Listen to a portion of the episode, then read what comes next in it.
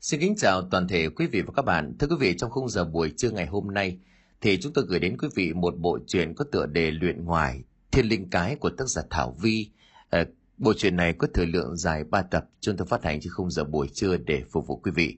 Ngay bây giờ chúng tôi mời quý vị và các bạn đến với nội dung tập số 1 của bộ truyện Luyện Ngài Thiên Linh Cái.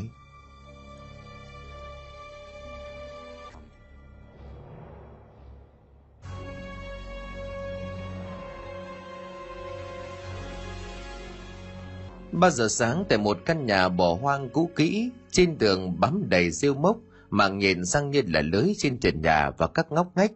Những dây tơ nhện kết lại dày đặc xà xuống như những đám tóc rủ. Mùi ẩm mốc nồng nặc sộc thẳng vào mũi một thứ mùi tanh nồng hôi hám lợm rậm. Dưới nền nhà cơ thể người con gái trong trạng thái lõa lồ, không một mảnh vải che thân, trên người chi chít những vết bầm tím bị một vật cứng đập mạnh liên tiếp – cái xác nằm bất động trên vũng máu đậm đặc đang dì ra từ chiếc cổ bị dao cứa sắc một lực. Xương cổ đứt lìa chỉ được nối với đầu bằng màu da thịt bầy nhảy. Cô gái xấu số đã bị kẻ thù ác giết hại hết sức dã man và tàn bạo. Một bóng người ẩn hiện trong bóng tối bước vào hắn đến bên cái xác, khóe miệng nhếch lên đầy bí hiểm. Hắn đưa tay mân mê trên khuôn mặt trắng nhợt nhạt không huyết sắc của cô gái, rồi chấm một chút máu tươi chảy từ cơ thể đó. Đưa lên miệng đặt ngón tay nếm vị máu tanh trên đầu lưỡi cười điên dại. Từ bây giờ phải ngoan ngoãn phục tùng ta. Bóng người đó nhét xác cô gái vào một bao tải lớn khề nệ kéo lê, rồi hòa vào trong bóng tối. Hắn làm gì tiếp theo lúc đó chỉ có trời biết và đất biết. Tại một hội nhóm kín trên Facebook có tên gọi là Tổ chức Săn Ma, có một nhóm gồm bốn người bạn quen nhau qua mạng. Họ đến từ những nơi khác nhau nhưng có cùng một sở thích và đam mê chinh phục cảm giác mạnh, cũng như là muốn vén bức màn bí ẩn về thế giới tâm linh. Nhóm bạn này thường xuyên liên lạc với nhau bằng bốc chat cùng với tên với hội nhóm. Trường nhóm này là fan năm nay 31 tuổi còn độc thân. Qua lời giới thiệu của các thành viên trong bốc chat, thì có thể thấy anh chàng này có khả năng về tâm linh, được thừa hưởng một chút khả năng trừ ma diệt quỷ từ người bố làm nghề thầy pháp có tiếng ở địa phương. Với những trải nghiệm về tâm linh từ nhỏ cho nên anh cũng muốn cho mọi người biết thêm nhiều kiến thức về đó. Bởi rất nhiều lần anh thấy ma quỷ hiện diện xung quanh cuộc sống mà người thường không thể thấy được. Các thành viên còn lại là Tú 32 tuổi và hai bông hồng xinh đẹp của nhóm là Hải My cùng tuổi với Tú và Thảo năm nay 24 tuổi. Ba người họ đều sàn sàn tuổi nhau, đều có tính cách năng động ưa thích mạo hiểm khám phá và đặc biệt với Phan. Quan điểm của họ là thiên về khoa học, cho nên muốn khám phá những địa điểm với tin đồn bị ma quỷ xâm nhập để chứng minh rằng ma quỷ chỉ là do mọi người theo dệt nên. Vào một ngày, cả bốn người đều nhận được một tin nhắn bí ẩn từ một tài khoản Facebook ẩn danh – Nội dung tin nhắn vòn vẹn một dòng địa chỉ cùng với chú thích bên cạnh là một biểu tượng chiếc đầu lâu và không có thêm một thông tin nào khác. Phan Tú Hải My và Thảo cùng cảm thấy hứng thú. Trên nhóm chat bấy giờ thật sôi động. Phan nhắc đến mọi người. Xin chào tất cả mọi người, anh vừa nhận được một tin nhắn chỉ vòn vẹn một dòng địa chỉ bí ẩn. Anh nghĩ người gửi đang ngụ ý rằng hãy đến địa chỉ này theo thông tin anh thu thập được địa chỉ này được cho là có ma. Lần lượt Tú Mi và Thảo đều nhắn tin trả lời lại. Bọn em cũng nhận được tin nhắn đó anh nè. Bọn em háo hức nãy giờ, đang định bàn với nhóm nhanh chóng gặp mặt và cùng bàn về chuyến đi này. Mấy đứa cùng đọc rồi hả hay quá. Anh cũng tính rủ mấy đứa đi chuyến này với anh. Tiền anh em mình gặp mặt lần đầu. Chúng mình cùng ở hội nhóm này một năm rồi – Cộng đến lúc phải có một chuyến đi trải nghiệm cùng nhau chứ. Tú liền nhanh nhậu đáp lại. Vậy em xin đề xuất là chúng ta sẽ quay lại video ghi lại toàn bộ hành trình và em sẽ up lên kênh youtube chung của hội nhóm nha mọi người. Ba người còn lại không hẹn mà gửi biểu tượng nút like tỏ ý đồng tình với ý kiến của Tú. Sau khi thống nhất ngày giờ và địa điểm hẹn gặp, họ nhanh chóng có một buổi bàn bạc offline tại một quán cà phê không khó để họ có thể nhận mặt nhau và chuyện trò một cách vui vẻ, thân mật, như thể đã quen nhau từ trước. Phan bề ngoài có dáng người cao nhưng hơi gầy, khuôn mặt góc cạnh và hai gò má nhô lên, che đi gần hết một đôi mắt một mí, có phần hơi xếch. Nếu để đánh giá theo tướng số, thì hắn ta hội tụ những nét của một kẻ tiểu nhân một khuôn mặt như là luôn toan tính một điều gì đó cực lại với hắn thì tú lại là một chàng thanh niên mảnh bao, thân hình rắn giỏi khỏe khoắn, tính tình sợi lời và ấm áp nói chung anh là niềm ao ước của nhiều cô gái chuyện trò làm quen với nhau được một lúc thì Phan nhanh chóng chuyển chủ đề chính của buổi offline ngày hôm nay. Hắn liền lên tiếng. Vậy là sau khoảng thời gian anh em chúng ta chia sẻ với nhau về bản thân, thì giờ chắc chúng ta cũng hiểu sơ qua phần nào về nhau rồi. Anh xin phép cả nhóm bây giờ chúng ta sẽ bàn bạc về chuyến đi lần này. Thảo liền đáp lại. Vâng, em với Mi là con gái cho nên nhận phần chuẩn bị đồ ăn cũng như là nhu yếu phẩm cần thiết – còn về vấn đề nơi ăn nghỉ thì không biết ý của hai anh thế nào.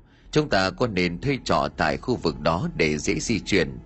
Nhân tiện cũng có thể tìm hiểu thêm thông tin hay hò từ người dưới sân bản xem thế nào. Tú liền im lặng ngồi lâu rồi cũng nói, Ý kiến của chị Thảo cũng được, Nhưng mà em thích ngủ luôn trong ngôi nhà đó, Thế mới thú vị chứ. Có phải ai cũng có gan ngủ trong ngôi nhà ma ám bao giờ đâu? Với cả ban đêm thì mới xem được những hiện tượng kỳ quái đó chứ à hải mi tỏ ra hơi e dè, ái ngại, cô liền đáp, em chưa có nói với mọi người là em thích tìm hiểu mấy cái thứ ma cỏ quỷ dị, nhưng mà em lại vô cùng yếu bóng vía em sợ em ngủ lại qua đêm thì không có dám đi đâu. Thảo liền bật cười. Không sao đâu, ma quỷ gì em? Từ bé đến giờ chỉ còn chưa gặp con ma nào đây. Mà có gặp thì chị cũng một cước cho nó phải chảy xanh mặt mũi. Đừng có lo, chị và mọi người sẽ bảo vệ cho em. Thôi thế anh có ý kiến này nhé. Anh và tú là đàn ông con trai thì sẽ ngủ ở đó một đêm. Bọn anh còn phải quay về lúc lại nữa còn con gái tuổi em ngủ lang như vậy cũng không có được tiện cho lắm. Với cả đêm lạnh lạ nước lạ cái thì anh cũng sẽ tìm trọ. Hay là một nhà nghỉ nào đó gần cho bọn em nghỉ ngơi. Thống nhất như vậy, thứ hai tuần sau chúng ta sẽ lên đường. Phan ôn tồn sắp xếp lại mọi thứ, tổng kết lại toàn bộ ý kiến đóng góp của mỗi thành viên lại, và nhanh chóng đưa ra ý kiến chung cuối cùng. Đúng thứ hai tuần sau, bốn người cùng nhau lên đường đến địa chỉ đó vì là người trẻ thích phiêu lưu và trải nghiệm cho nên họ không chọn đi ô tô mà đi bằng xe máy coi như đây là một chuyến đi phượt để đến địa chỉ như là trong tin nhắn phải mất đến 5 tiếng đi đường, dân cư thừa thớt, thi thoảng mới có bóng người thì đó lại là một ngôi nhà nằm heo hút dưới chân đồi vắng. Nó nằm độc lập và được rào xung quanh bằng hàng rào cây leo chẳng chịt. Cỏ dài lâu ngày không có bàn tay của người nhổ lên, cho nên mọc um tùm chẳng chịt khắp khoảng sân. Thi thoảng lẫn trong đám cỏ họ còn thấy một vài vật dụng gia đình như là mảnh vỡ của đĩa, tranh ảnh các ca sĩ hồi những năm 2000, phủ đất bùn nằm lấp ló trong đống đất đá lá mục. Thảo với mi đi cẩn thận nha các em, cẩn thận không lại dẫm vào mảnh sành thì khổ. Phan ân cần nhắc nhở hai cô gái xinh đẹp. Hắn cũng cẩn thận đào mắt quanh lần lượt khu nhà như đang thăm dò một thứ gì đó. Tớ liền nhanh nhẹn đi trước, cầm chiếc máy quay hành trình để quay lại toàn cảnh của ngôi nhà. Máy quay liền đến phía cửa sổ thì như lờ mờ xuất hiện bên trong gian nhà tối tăm kia một bóng người đứng chân chân ở đó hướng đôi mắt nhìn chằm chằm vào bốn người tôi sững sờ vài giây anh lắc đầu ngờ vực rồi thận trọng tiến về phía đó ngó đầu vào chỉ thấy một gian nhà trống không, môi ẩm mốc sộc vào mũi đến lợm cả giọng. Lạ thật, không lẽ là mình bi nắng bị hoa mắt hay sao? Tú, cậu còn làm gì đứng ngây ngất ra đó vậy, Có gì hả? Mi tươi cười gọi với Tú. Tiếng gọi của mi đã kéo trở về thực tại, Anh vội vàng xua đi những ý nghĩ trong đầu đáp lại. À không có gì, Mình đang quay video để làm một vlog đăng lên cho mọi người xem. Hay tiện đây mi làm MC luôn Ờ cũng được Thế quay tớ đẹp đẹp vào Thế là Tú và mi lại tiếp tục công việc quay video của mình ở một góc khác Thảo và Phan đi hết một vòng căn nhà mà vẫn không tìm ra điều gì đặc biệt. Cảm thấy khuôn viên bên ngoài không có gì đáng chú ý, Phan dù mọi người tiến vào trong ngôi nhà. Nhà không có người ở cho nên không có khóa cửa. Đồ đạc xung quanh chẳng có gì ngoài một chiếc tủ tivi kiểu dáng xưa cũ, lỗi thời phủi một lớp bụi. bên cạnh có một bát thường bám dính bụi đen vào mạng nhện.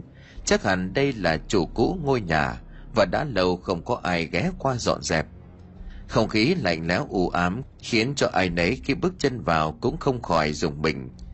Trên bức tường quét vôi sành đã bám những rêu mốc vẫn còn treo ở đó một bức ảnh của một gia đình nhỏ gồm có ba người bố mẹ và cậu con trai chừng 10 tuổi phía góc dưới của bức tranh có một dòng chữ in hoa kỷ niệm gia đình xuân canh thìn 2000 Hải Mi nhìn chăm chú bức hình càng nhìn vào khuôn mặt của cậu bé tươi cười đó, cô lại càng cảm thấy một nét thân quen.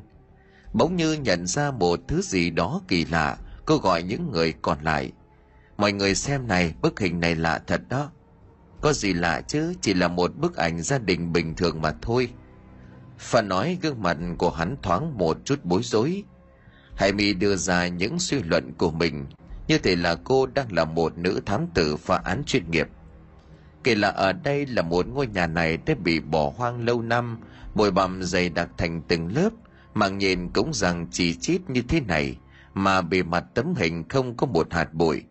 Nó như được lau chùi một cách cẩn thận thường xuyên ý của em nói là ngôi nhà này vẫn có người lui tới sao thảo tiếp lấy những dòng suy đoán của hải mi Vâng, em nghĩ rằng chủ nhân của bức ảnh thường xuyên về đây là đằng khác.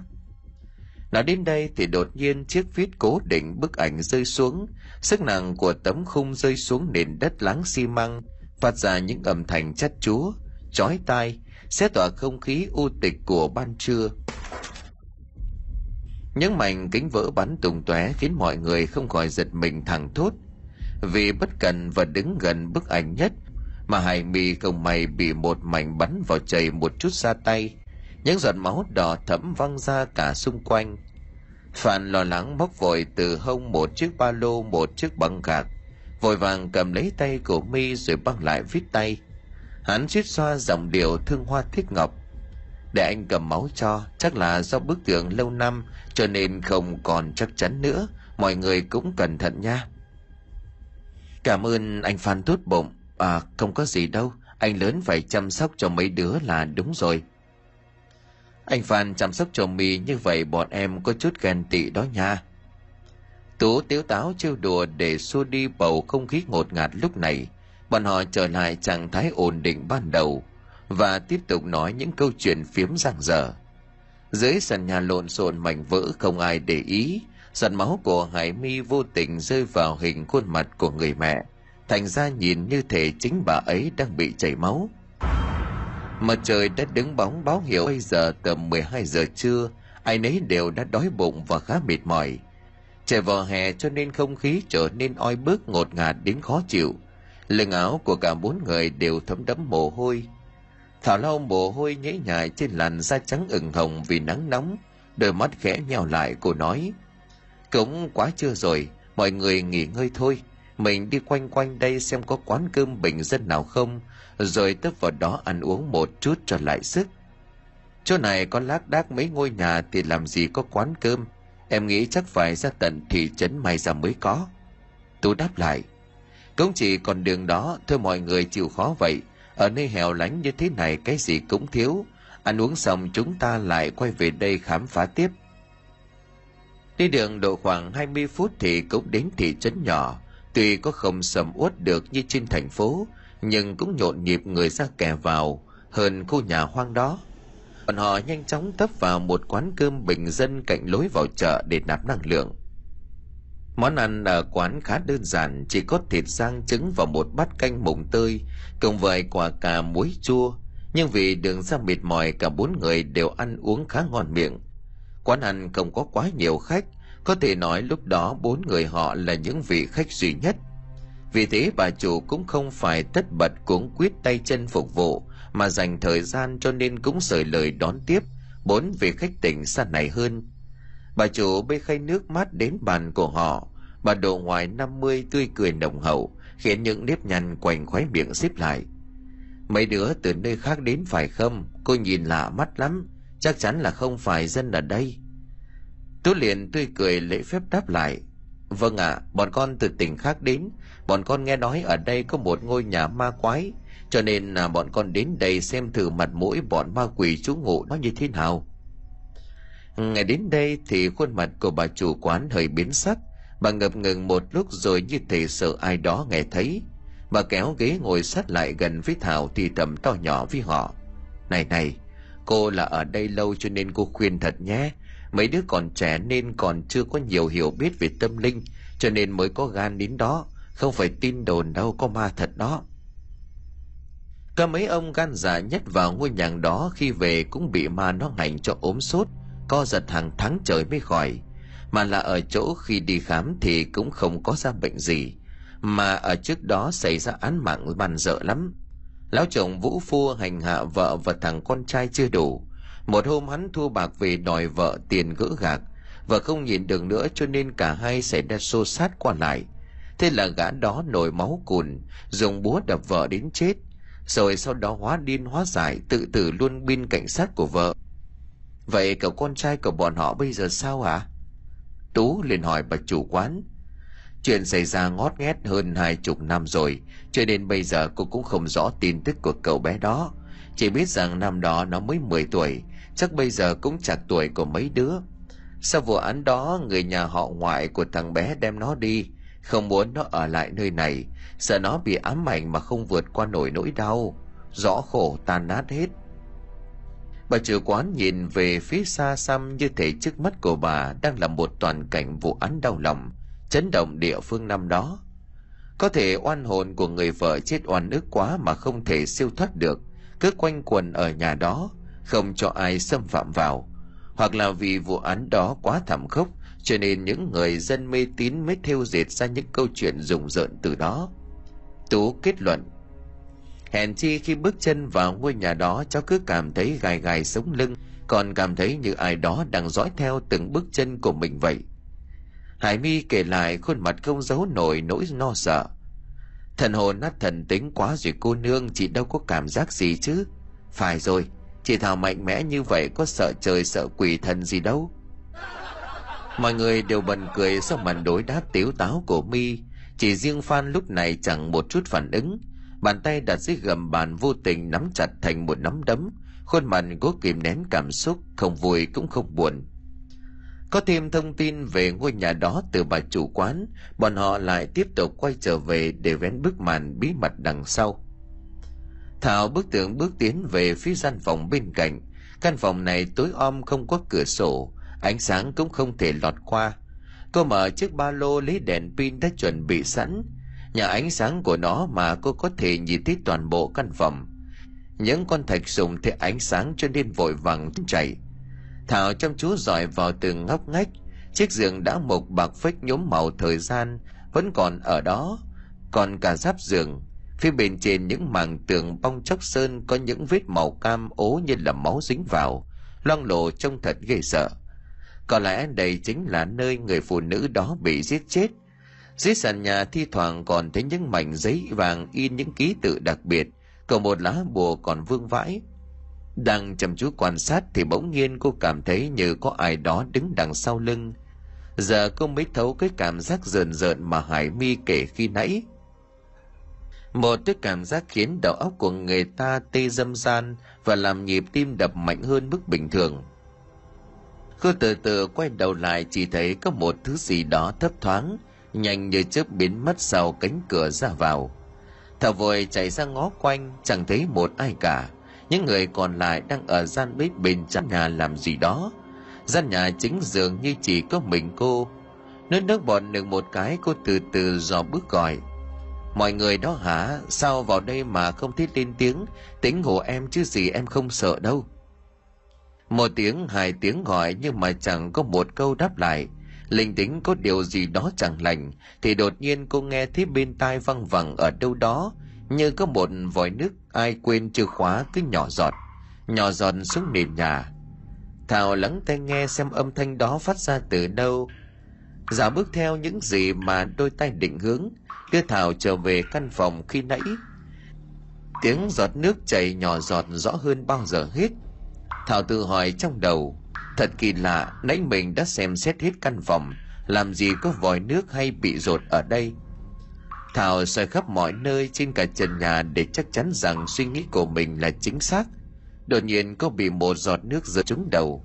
Cô giật mình đưa tay sờ lên, sau đó thì đưa lên cho mắt kiểm tra. Cô giật mình kinh hãi không tin nổi thứ đang dính trên tay của mình, không phải là nước mà chính là máu. Máu tươi còn ấm nóng hôi hổi như đang chảy ra từ một cơ thể người sống. Thảo giật thoát lên vì hoảng sợ. Chiếc đèn pin trên tay của cô theo đó mà rơi xuống. Ánh sáng của nó chiếu thẳng lên bức tường dính máu. Tay của thảo run bần bật, cô liền hét lên đầy kinh hãi. Mọi người ở ngoài nghe tiếng thất thanh, sợ thảo gặp chuyện liền chạy vào. Thảo đứng chôn chân ở đó không nhúc nhích. Hồn bay phách là khuôn mặt lộ vẻ hoảng sợ. Mi chạy lại lo lắng lay người chị thảo có chuyện gì vậy? Có chuyện gì mà trông chị sợ hãi thế này? Thảo em có ổn không? Em thấy gì đó? E, e, em thấy có máu rơi xuống người của mình. Thảo nói giọng vẫn còn đang run rẩy. Máu? Cả ba người còn lại đều thanh và cùng nhìn về phía của thảo ra vẻ hốt hoảng. Vâng đây này vẫn còn dính ở tay của em đây. Thảo liền chìa tay ra và chứng minh cho mọi người tuy nhiên, bàn tay của cô lúc này lại sạch trơn như bình thường. Tuyền không có một vết máu nào dính vào. Thảo ngần người thằng thốt không hiểu chuyện quái quỷ gì đang diễn ra. Thế này là sao? Nãy em bị giọt máu nhỏ xuống đầu. Em còn lấy tay quệt xem nó là gì. Thì tay của em đẫm màu máu. Em sợ hết hồn vía đây này. Thế thảo không có vẻ gì như là đùa giỡn. Mọi người chợt cảm thấy lo lắng phan xem xét một hồi rồi chậm rãi lên tiếng. Thực ra khi bước vào ngôi nhà này, anh đã có cảm giác như có một điều gì đó không bình thường. Âm khí của ngôi nhà này rất nặng, và anh còn nhìn thấy, anh thấy gì? Bà ấy, ý anh làm, đúng vậy. Có thể các em không thể nhìn thấy bà ấy hiện diện trong căn nhà này, vì các em không còn khả năng. Còn anh thì anh có một đôi mắt âm dương, anh có thể cảm nhận được họ, cho nên anh đã thấy bà ấy và lúc ẩn lúc hiện bà ấy luôn theo dõi chúng ta. Khi tú mi và thảo nghe được những lời này, anh ấy đều cảm thấy rợn rợn, khẽ rụt cổ lại như những chú rùa nhút nhát. Tú liền lắp bắp như thể bị tật nói lắp. Anh nói thật chứ? Phan khẽ gật đầu, nét mặt tỏ ra nghiêm trọng nói tiếp. Có thể, hiện tượng kỳ lạ mà thảo gặp lúc nãy là do bà ấy đã làm để hù dọa chúng ta những con người tò mò lạ mặt đã xâm phạm vào ngôi nhà của bà ấy. Nay anh quên mất mà không dặn các em. Đáng ra chúng ta phải thắp nhang hoặc ít nhất trước khi bước vào căn nhà này phải cấn vái xin bà ấy. Như vậy mới phải phép. Vậy bây giờ phải làm sao đây anh? Nay em bị hù dọa cho sợ lắm. Giờ có cho vàng em cũng không dám ở lại đây nữa đâu. Phan khẽ nhào mắt lại điều bộ như là có điều gì khó khăn bây giờ chuyện đã đành rồi anh về tính thế này không biết mọi người có nhất trí với anh không Trước anh có học được từ bố một số kỹ năng cần thiết. Anh rõ việc này hơn mấy đứa. Đúng 12 giờ đêm nay chúng ta quay trở lại đây, chuẩn bị một vài thứ cần thiết như là nến nhang. Đúng giờ đó anh sẽ làm nghi thức gọi hồn cũng là để xác định vị trí âm hồn ở căn nhà này. Mọi người cùng nhau quay lại thị trấn để chuẩn bị những thứ đồ cần thiết theo chỉ dẫn của Phan. Mà đêm buông xuống, trăng đã lên đến ngọn tre ở ngôi làng nhỏ Trăng hôm nay tròn đầy, sáng như là ánh bạc nhưng lại cô tịch và cô đơn trên nền trời đen kịt, không một vì sao bé nhỏ.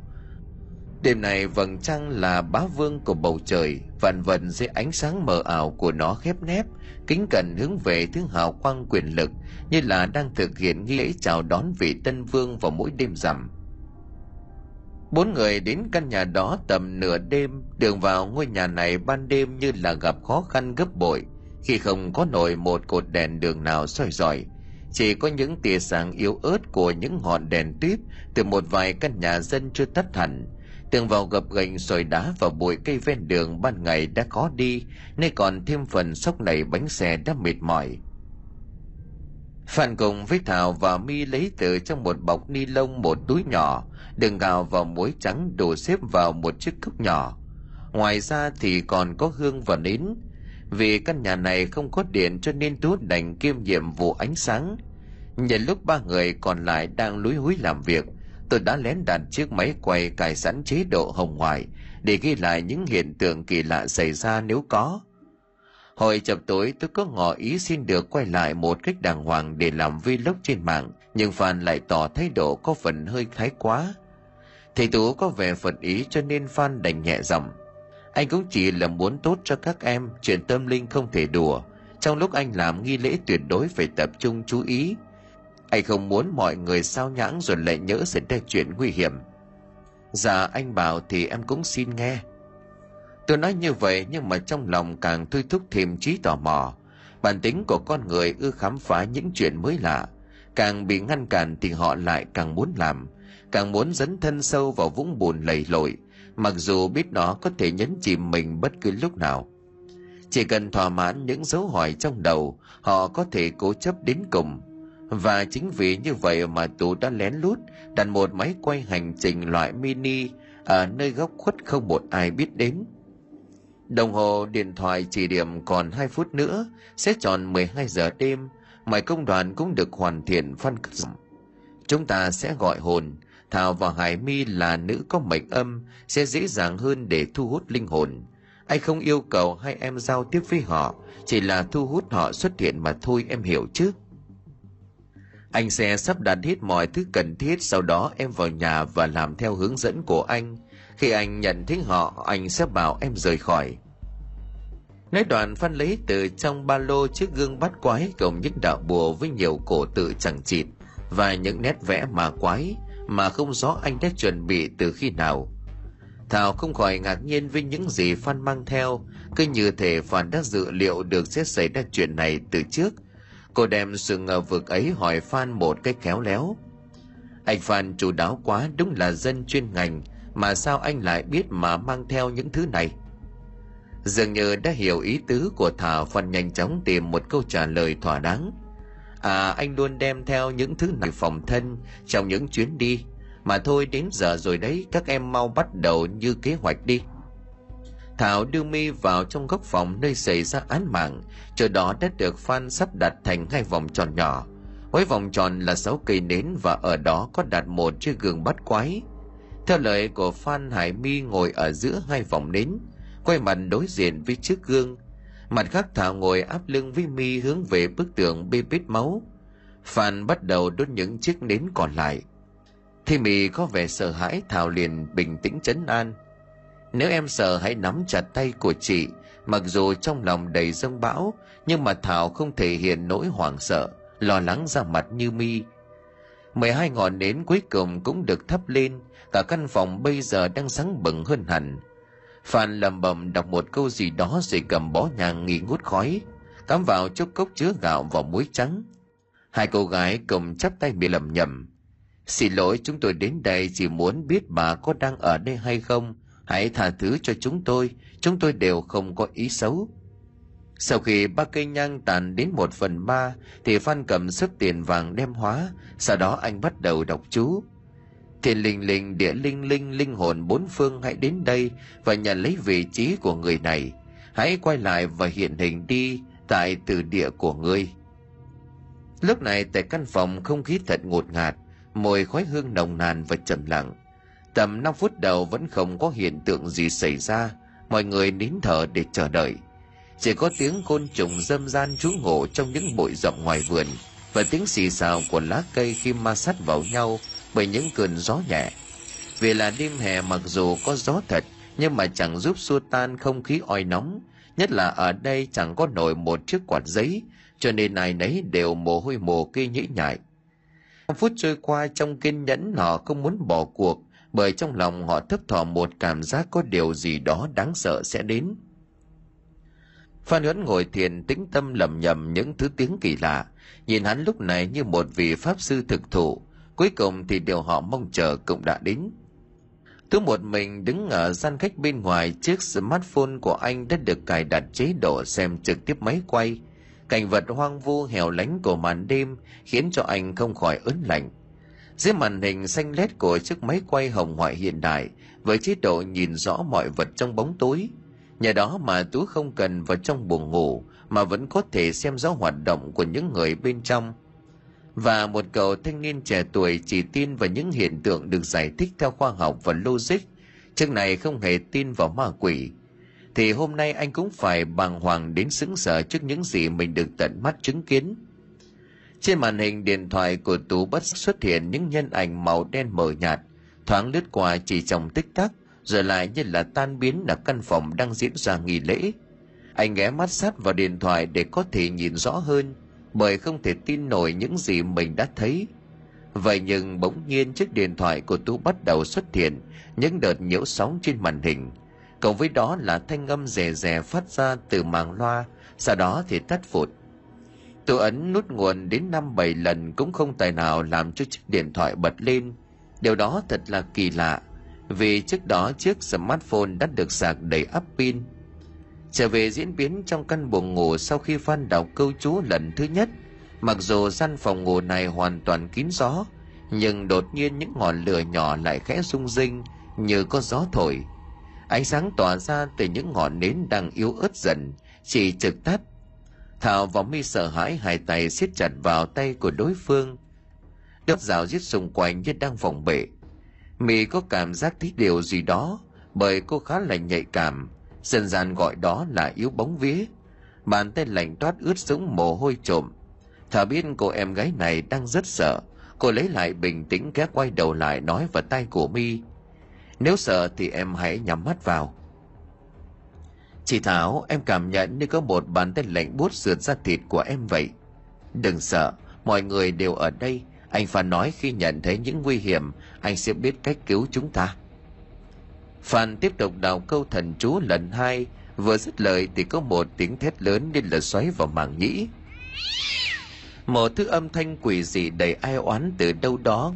Nghe thấy tiếng của một con mèo hoang ré lên những âm thanh gai góc và chắc chúa rất nhanh sau đó cánh cửa buồng đột nhiên đóng sập lại, khiến hai cô gái không khỏi giật thoát mình, rồi đồng thanh hét lớn đầy kinh sợ tú ở bên ngoài cũng nhận thấy sự không ổn cố gắng đạp cửa mà gọi tới vào bên trong có chuyện gì vậy mọi người vẫn ổn cả chứ mọi người mở cửa cho em vào với Rõ ràng cánh cửa này chẳng có ổ khóa, then cài cửa lâu ngày đang han gì, cũng chưa có trang vào lỗ, mà cánh cửa này bị đóng chặt như có ai đó đang gỉ giữ.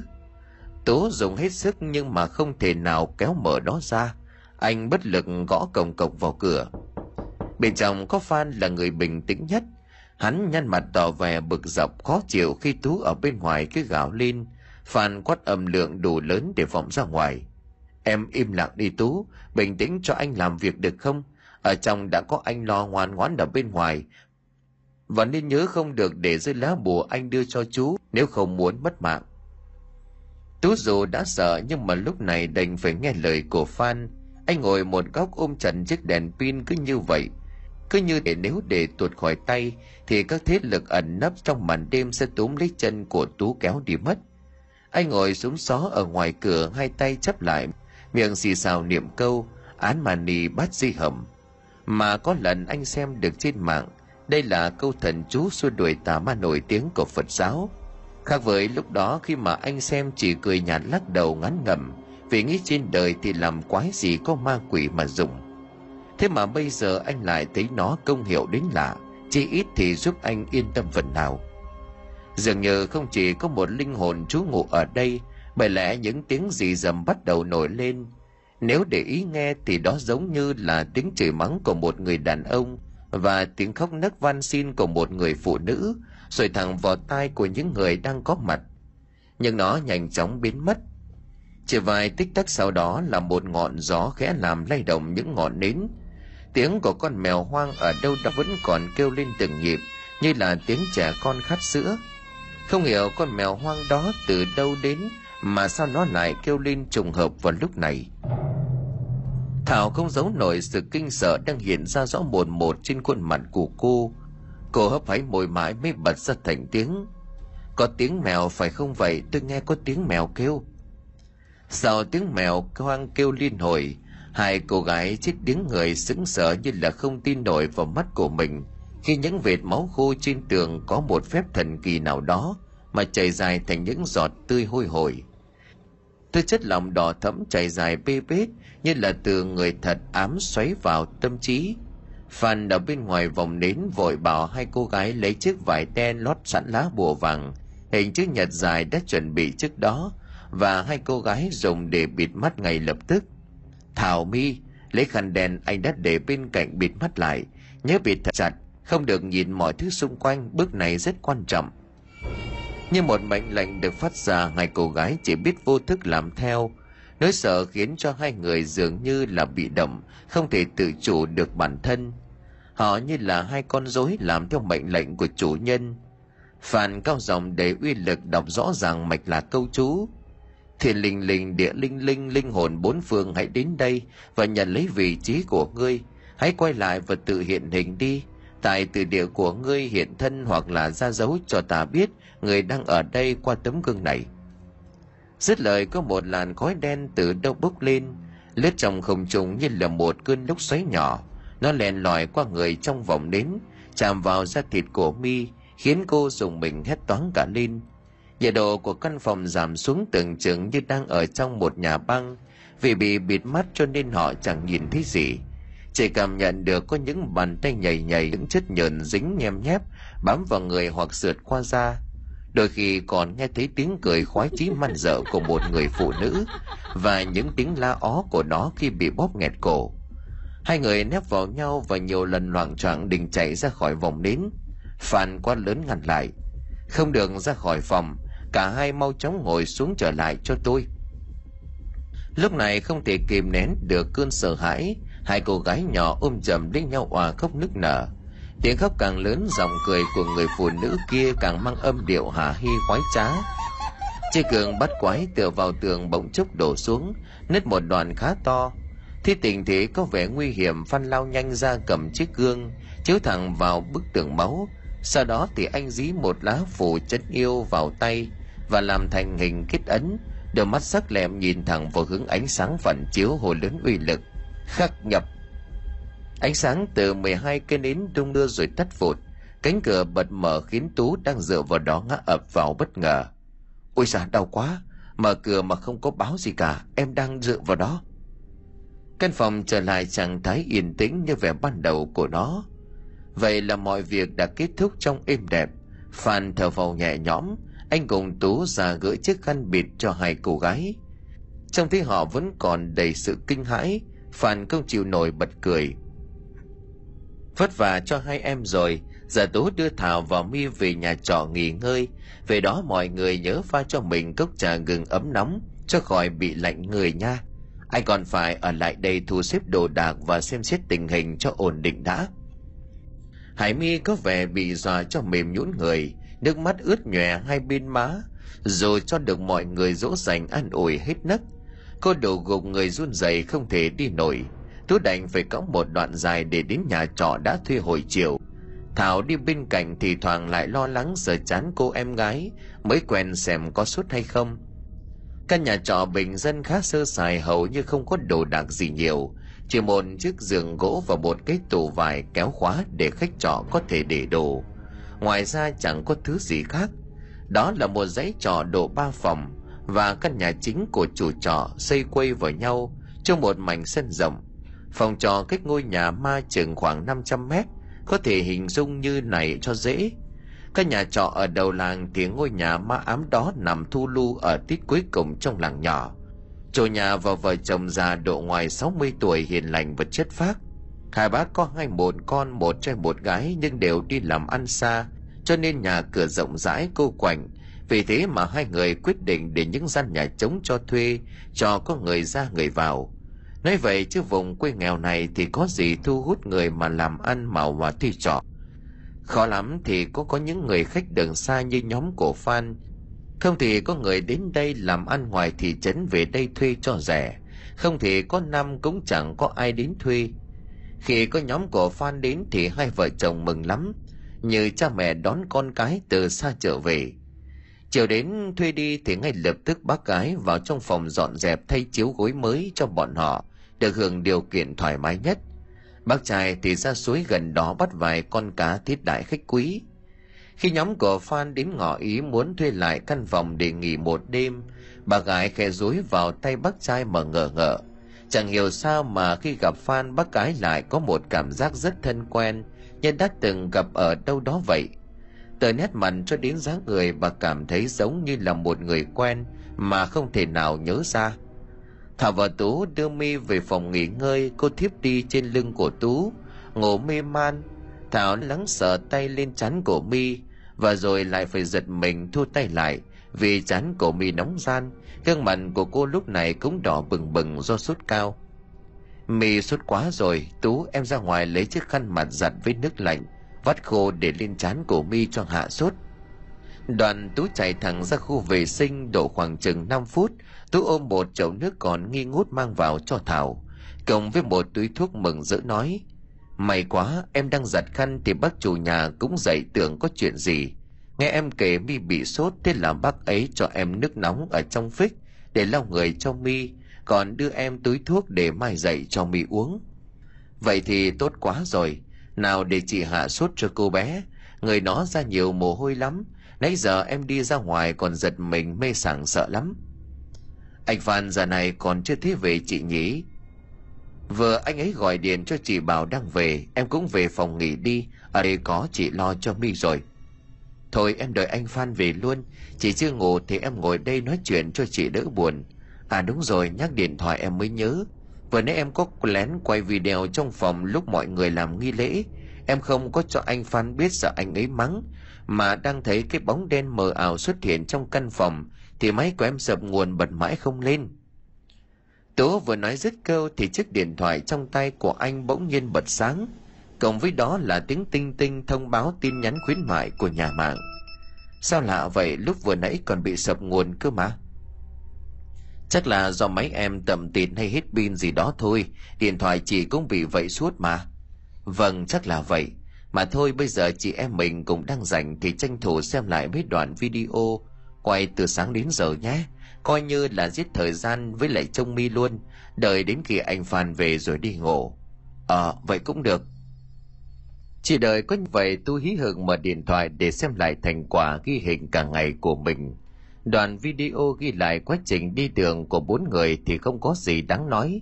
Đa số chỉ toàn là cảnh ven đường.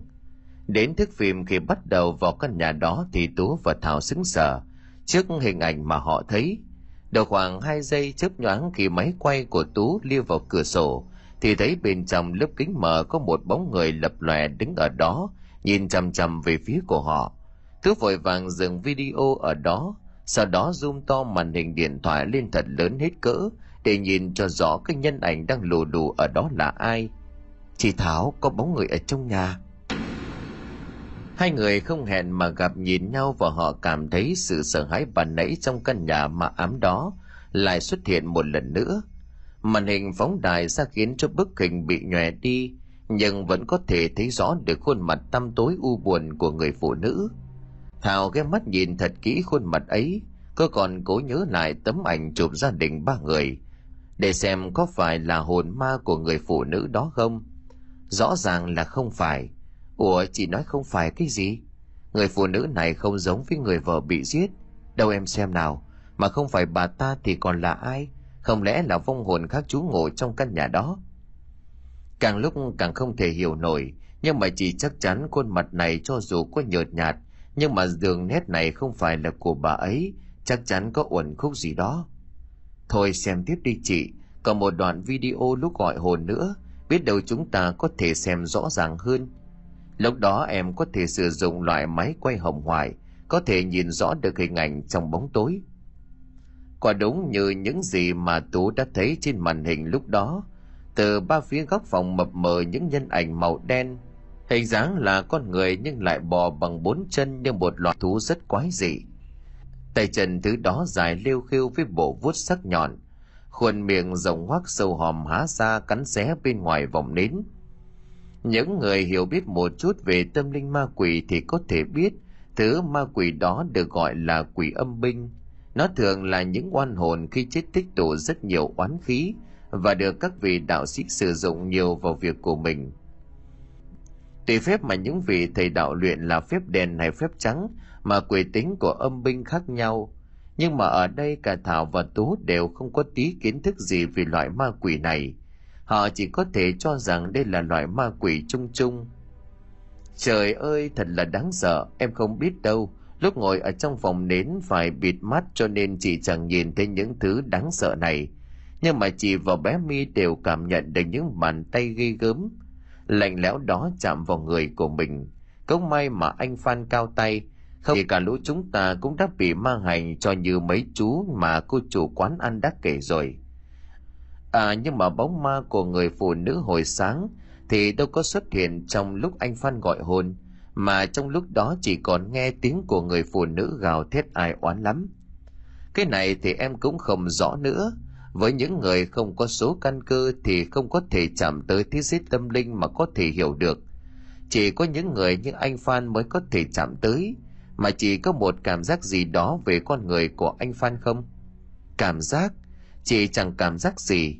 Anh ấy là một người tốt, lại chu toàn lo lắng mọi việc cho chúng ta. Em biết, nhưng mà đôi lúc nhìn thẳng vào mắt của anh ấy, em lại có một cảm giác bất an như thể anh ấy đang toàn tính hay là giấu giếm chúng ta một điều gì đó vậy? Thôi, em đừng có suy nghĩ lung tung mà tội nghiệp anh ấy. Có gì mà giấu với chẳng giếm chứ? Chắc là do chúng ta mới gặp nhau ở ngoài đời cho nên em mới có cảm giác lạ lẫm như vậy. Biết đâu là sau chuyến đi này em lại có cảm giác gần gũi gắn bó với anh ấy hơn thì sao?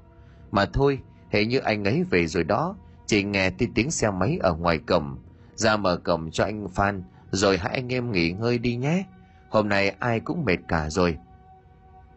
Cuộc trò chuyện kết thúc, phan đã về. Nét mặt của anh mệt mỏi đi trông thấy. Đôi mắt đã đỏ hoe vì thiếu ngủ. Tú dắt xe vào trong nhà cho phan, rồi nhắc anh đi rửa mặt mũi chân tay. Nước nóng đã được tú bật sẵn từ trước. Anh phan cũng đã muộn rồi. Anh em mình đi ngủ sớm đi, chiều mai còn về thành phố ờ được rồi, em lên giường nghỉ trước đi. Anh đi rửa mặt cho tỉnh táo cái đã. Mà hai chị em sao rồi? Mì sốt anh à nhưng mà bây giờ cũng đỡ rồi. Em với chị thảo cũng chăm sóc và cho cô ấy uống thuốc hạ sốt cho anh à anh yên tâm, giờ chắc hai chị em cũng đã ngủ say rồi đó. Phan mệt mỏi đi bước vào trong nhà vệ sinh. Anh vốc một làn nước mát táp thẳng vào mặt khiến cơ thể thoải mái hơn trước ngẩng lên thấy khuôn mặt của mình trong gương, tự nhiên lại nở một nụ cười đắc chí bí hiểm. Tiếng có cửa dồn dập cứ thúc vào lớp cửa gỗ của phòng của tú và của phan khiến cho phan không thể níu kéo giấc ngủ của mình thêm một chút nào nữa.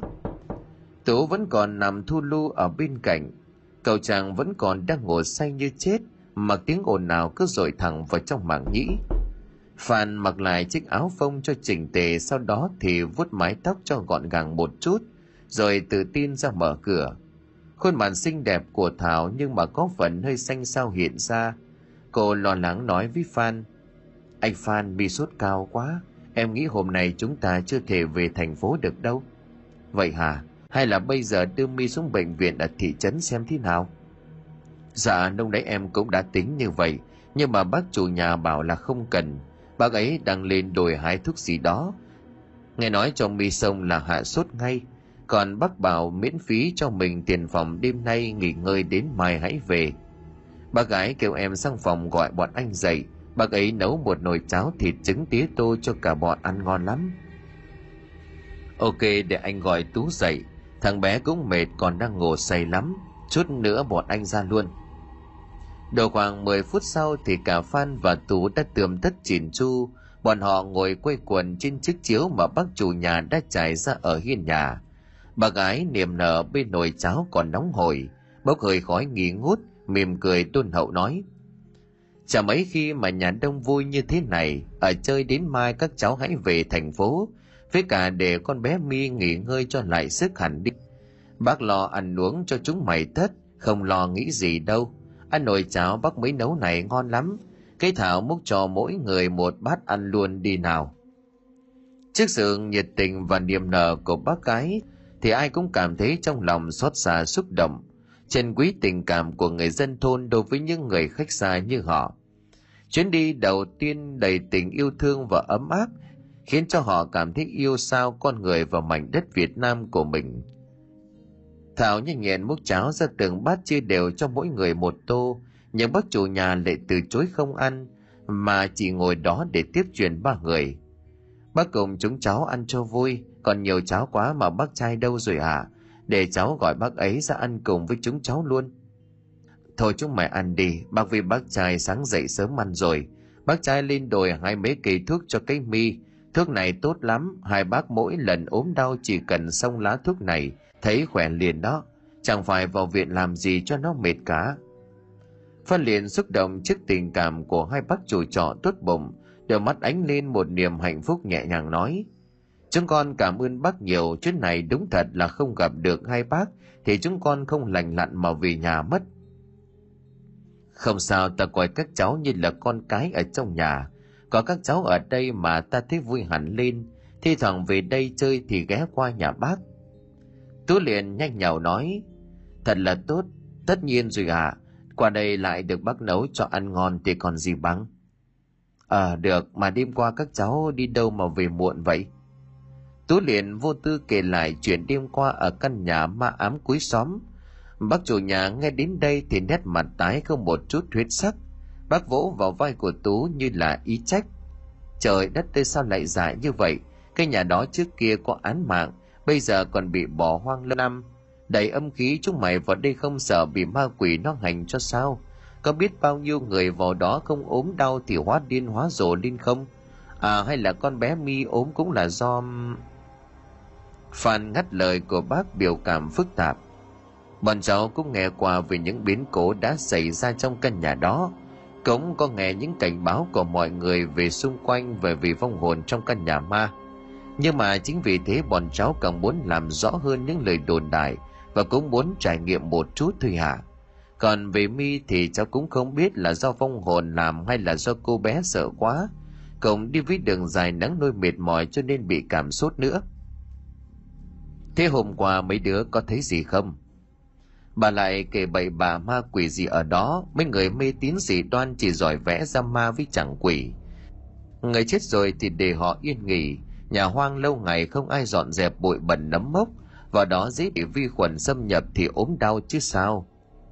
Bác trai vừa đi về trên lưng điều một gồi lá thuốc rừng và trên đôi tay rắn giỏi là một con dao quắm đi rừng đầy sắc bén.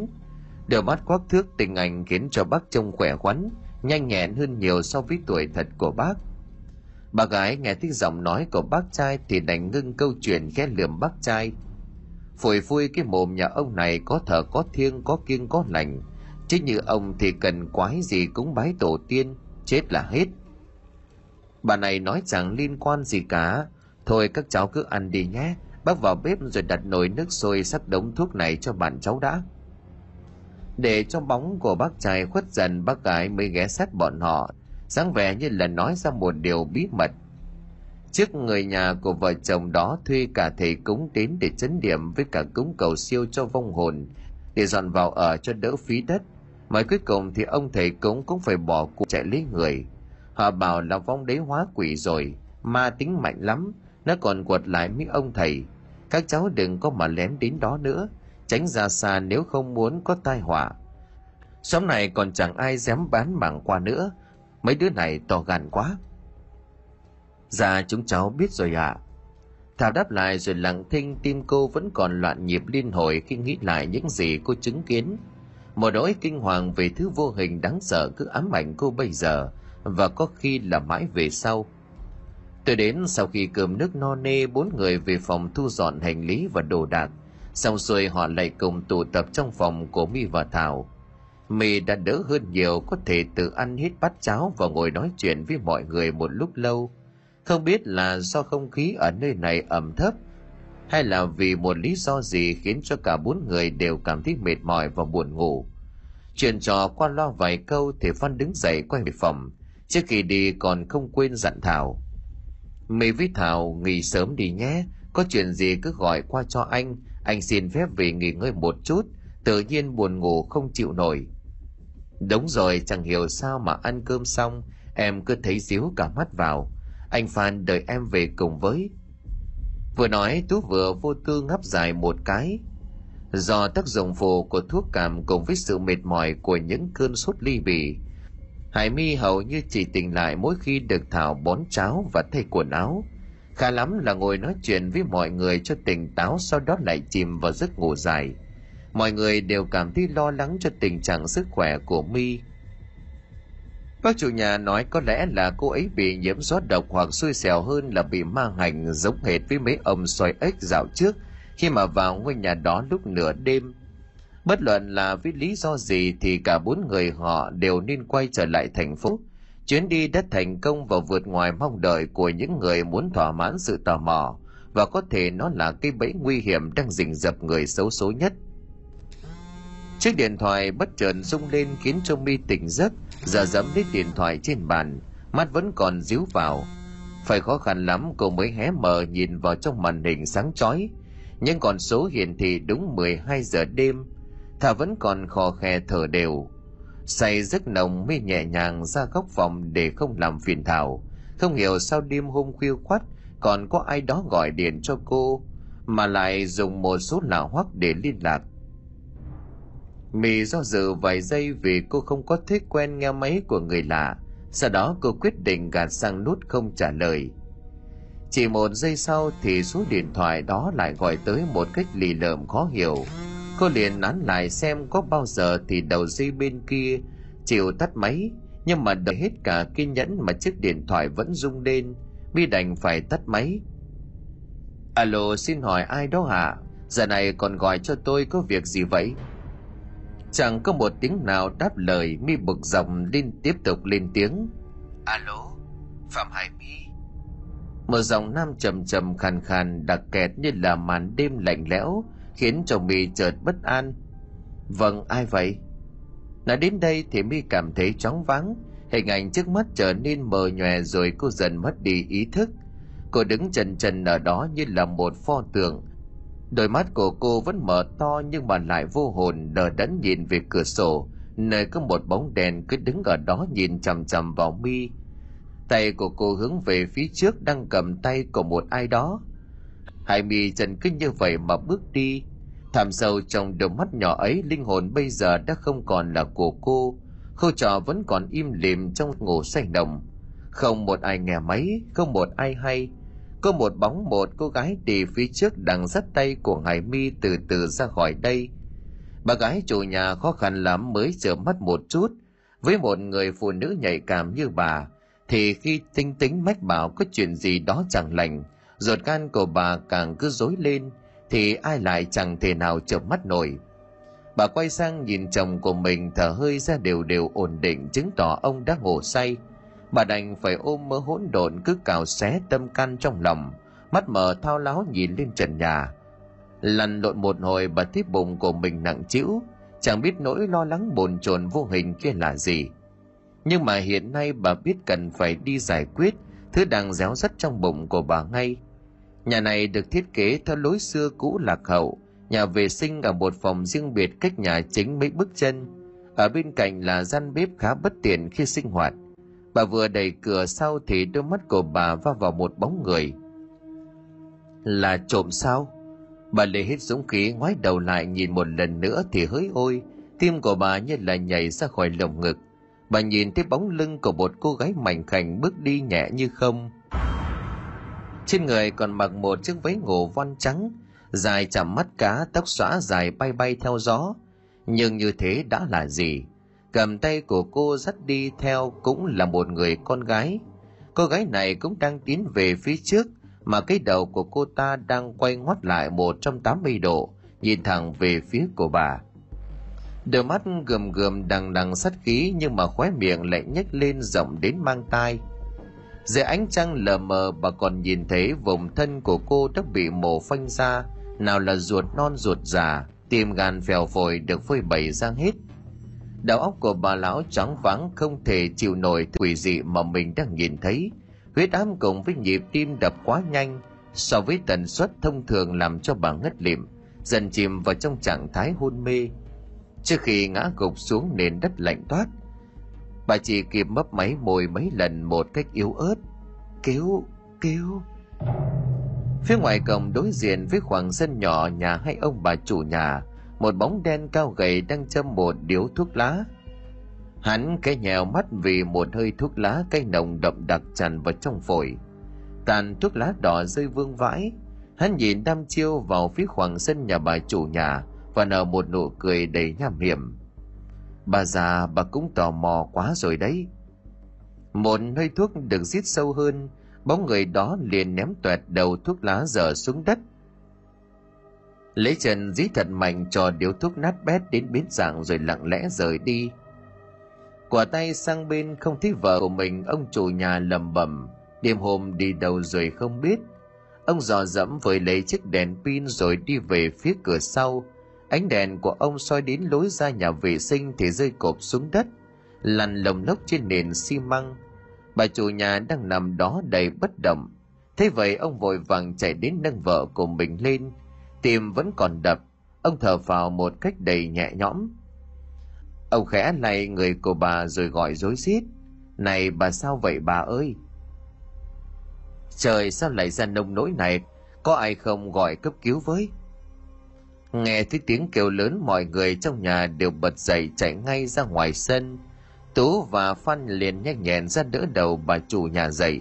Phan lấy dầu gió sức vào hai bên thái dương cho bà chủ nhà có vẻ cách này đã công hiệu luôn với bà lúc đó. Bà chủ nhà dần dần tỉnh lại, nhưng mà vừa mở mắt bà đã luống cuống sợ hãi. Ôi ông ơi, tôi sợ quá, nãy tôi thấy ma ông ạ. À. ma quỷ cái gì lại thần hồn hát thần tính. Đấy, già rồi đi vệ sinh thì mang cái đèn pin mà soi đường cho rõ. Ngã như vậy có ngày đi chầu tổ tiên. Thật mà ông ơi, đáng sợ lắm. Hai con ma nữ. Trời thảo hài hước chảy ra, hoảng hốt ngắt lời. Không xong rồi mọi người ơi, em tỉnh dậy không thấy hải mi đâu nữa, mà giày của nó vẫn ở trong phòng không có đeo.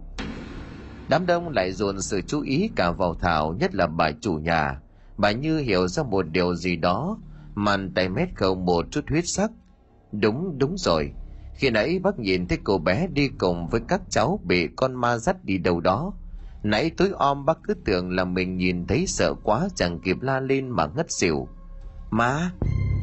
Cả bốn người còn lại không hẹn mà cùng đồng thanh kêu lên. Nét mặt của ai nấy đều hoảng sợ, lo lắng phải chút khó tin vào điều mà bà chủ nhà vừa nói. Ông chủ nhà lấy lại bình tĩnh, ông kêu mọi người lấy đèn pin tìm xung quanh nơi này, xem có tung tích của mi hay không phương án được ông đưa ra là nếu không tìm được hải mi thì sẽ báo cảnh sát. Sống đến gần này, tuổi gần đất xa trời, trải qua bao nhiêu chuyện trên đời, ông không tin có ma quỷ hiện hồn về bắt người, mà chỉ có con người ngụy tạo ra tất cả. Mỗi người lăm lăm một cái đèn pin chạy theo bốn ngả, chỉ có bà chủ nhà được giao nhiệm vụ ở nhà. Nếu mì có về thì báo cho mọi người từ ngọn cỏ cành cây ngóc ngách của nơi này họ đều lục tung cả lên. Trời đã rạng sáng mà vẫn không hề thấy có một chút tung tích của ngài mi. Cô ấy có thể đi đâu được chứ? Và liệu bà chủ nhà nói mi bị một hồn ma dẫn đi có phải là một sự thật đáng sợ hay không? Có tung tích gì của cô bé không? Dạ bọn cháu đã tìm mọi nơi nhưng mà không có. Cứ đà này phải báo công an rồi bác vừa nói, thảo vừa hồn hển thở, mồ hôi nhĩ nhại lem hết cả vạt áo, để cháu đi báo công an. Tôi nói sau đó, anh ta liền rút vội điện thoại tra cứu rồi gọi cho công an huyện. Và cùng ông chủ nhà lên công an thị trấn để trình báo và miêu tả đặc điểm nhận dạng của mi trong lúc đó thì phan chủ động nhận nhiệm vụ đi tìm một lượt nữa hắn nói còn chưa tìm trong hang núi, ngọn đồi bao quanh ngôi làng nhỏ này không hiểu sao lúc này phan lại có thái độ lạnh lùng, bình tĩnh đến lạnh cả sống lưng.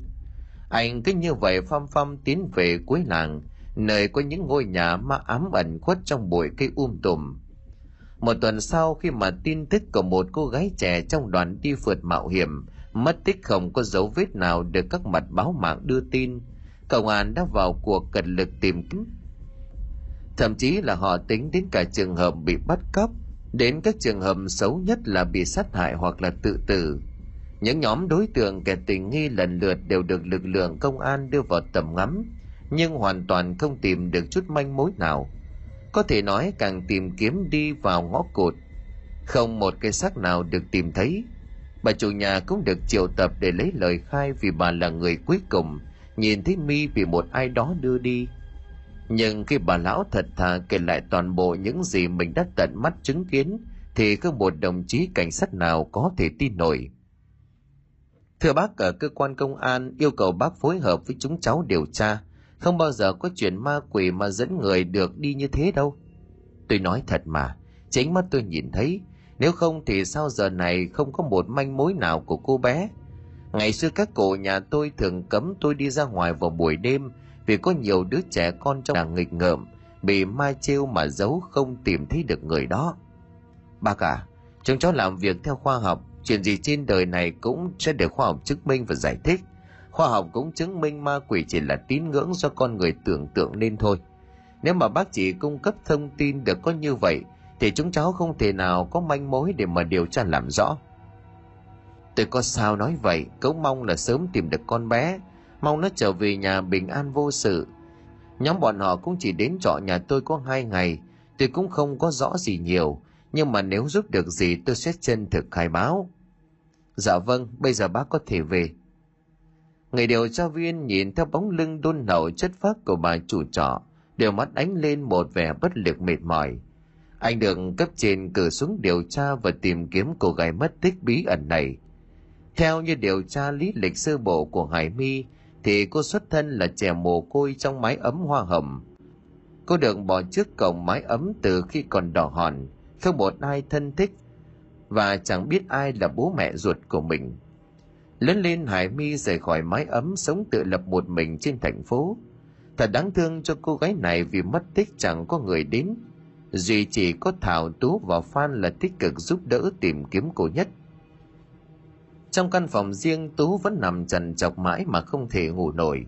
Anh vắt tay lên trán với những dòng suy nghĩ đau đáu. Không thể chịu nổi được sự khó chịu ấy. Anh liền bật dậy mở laptop và nhấn chuột vào một thư mục có tên A308 Tại đó là một hồ sơ vụ án mất tích bí ẩn của ba cô gái ở độ tuổi 18-25.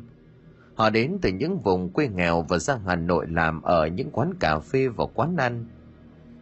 Những vụ mất tích của ba cô gái trên cách nhau khá lâu, nhưng mà đều có chung một đặc điểm đó là không hề để lại một tung tích về người và thủ phạm. Thêm vào đó là cả ba cô gái này đều là hội viên trong một nhóm kín trên Facebook tổ chức săn ma. Ba vụ này nằm trong chuyên án A308 và Tú chính là trinh sát ngầm được cấp trên giao phó điều tra. Để nắm rõ thông tin của chuyên án này, anh đành phải thực tế tham gia vào hội nhóm để mà tìm manh mối. Cố gắng là một hội viên năng nổ giao lưu kết bạn với những thành viên nổi trội của nhóm, và từ đó làm quen với Phan Thảo và Hải My. Tú giấu thân phận của mình và ngấm ngầm điều tra trong suốt một thời gian dài – nhưng những gì nhận được chỉ là một con số không. Thật không may trong chuyến đi này, Tú lại vướng vào chính vụ án bí ẩn chưa có lời giải đó. Nạn nhân lần này là một cô bạn mới quen mà Tú yêu quý là Hải My. Trong đầu của Tú nảy ra bao nhiêu câu hỏi, liệu chuyện mi có liên quan gì đến ba cô gái kia không? Cô Phạm có phải là cùng một người? Dạo gần đây Thảo thường mơ đi mơ lại một giấc mơ Nói chính xác hơn thì đó là một cơn mơ ác mộng về một cô gái. Đáng sợ hơn cô gái đó lại chính là Hải mi Cô em gái Thảo mới quen bị mất tích dạo gần đây trên tivi hay báo đài đưa tin. Trong giấc mơ đó Mi mặc một bộ váy trắng loang lổ máu, một làn da trắng nhợt nhạt không có chút sức sống, đôi mắt cô trũng sâu đen ngòm. Dường như con người bên trong đã bị moi ra. Phía dưới ổ bụng máu tuôn ra như suối, cộng với đó là lục phủ ngũ tạng bị moi ra lủng lẳng tạo nên một cảnh tượng không thể kinh dị hơn chị thảo chị thảo ơi mi là em phải không cả tuần qua em đi đâu vậy có biết bọn chị lo lắng sao không hả chị thảo ơi em chết mất xác rồi còn đâu em chết đau đớn lắm nó giết em đau lắm chị ơi Nói đoàn Hải Mi bỗng chốc tan biến Cậu đó thì Thảo cũng tỉnh giấc bật dậy, mồ hôi ướt đẫm cả người. Thảo lấy tay lau đi vài giọt mồ hôi còn đấm tấm trên chán suy nghĩ về giấc mơ vừa rồi. Liệu giấc mơ đó có đúng là sự thật? Mì đã bị giết hại dã man hay chỉ là do sự lo lắng quá độ của mình tạo thành?